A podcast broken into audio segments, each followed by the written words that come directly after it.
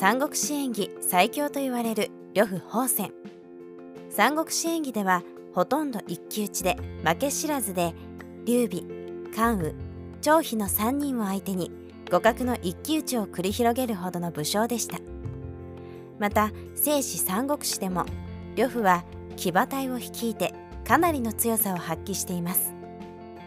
さらに蓮は呂布で思い出すことが三国無双です。初期の三国無双の呂布はとてつもなく強く呂布の武器法天画撃から繰り出される一撃は強力で倒すのに苦労した記憶があります。そんな呂布ですが岐阜を殺害している人物なのです。でもどうして呂布は義理のパパを殺害したのでしょうか？今回はこの点にスポットライトを当ててご紹介したいと思います。呂布には義理のパパがいましたが一体誰なのでしょう？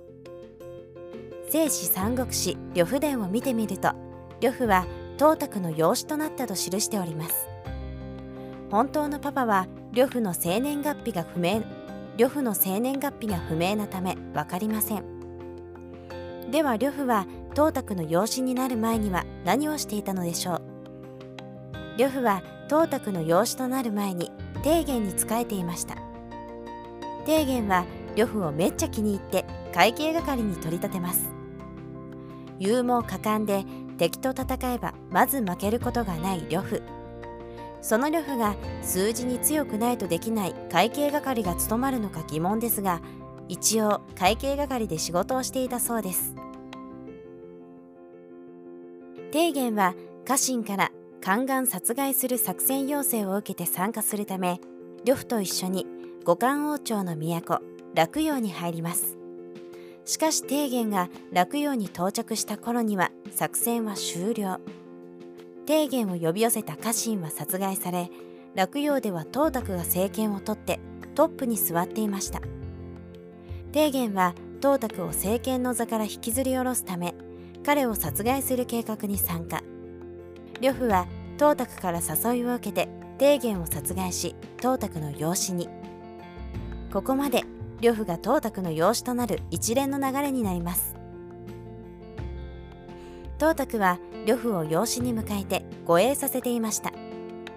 しかし董卓は呂布に裏切られて殺害されてしまいます。どうして呂布は義理のパパ董卓を殺害したのでしょうか。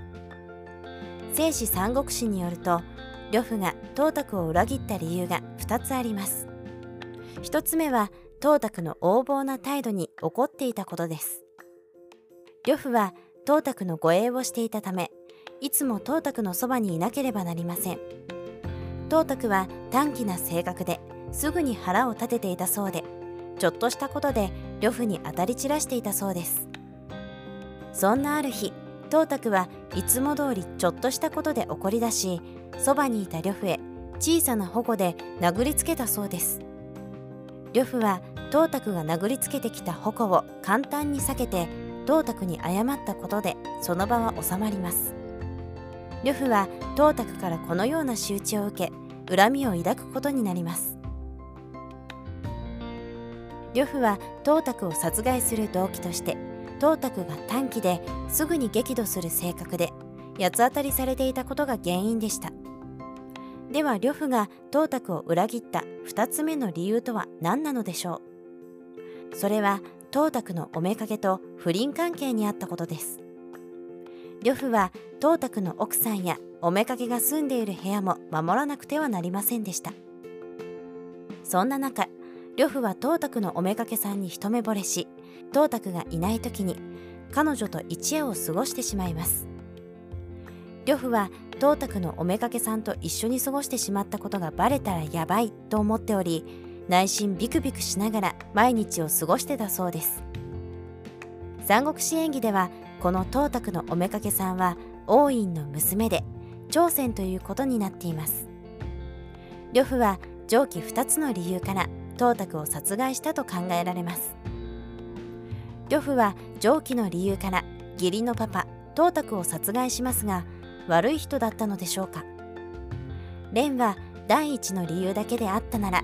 呂布が董卓を殺害しても正当防衛だからしょうがないじゃんと思います。しかし2つ目の理由も入ってくると微妙です。現在でも人の奥さんを奪ってしまえば倫理的にもあまり良くないことで批判の対象になりますので三国時代でもあまり評判の良い行いではないでしょう。そのため呂布がおめかけさんのために義理のパパを殺害したから悪い人だったと言えるのではないでしょうか。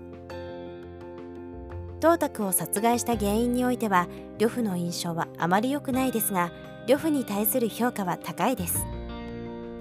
呂布の軍事的な立場にいた陳旧は戦えば敵はいないと言っています。また中国の新聞の一つ河南商法では先人と褒めたたえています。しかし一方で呂布を批判する評価もあります。聖史三国志の作者陳寿は虎のごとき勇猛さを持っていながら利益だけしか考えていなかったと評価。時代によっては呂布の評価内容は激変しますが皆様の中での呂布の評価はいかがでしょうか？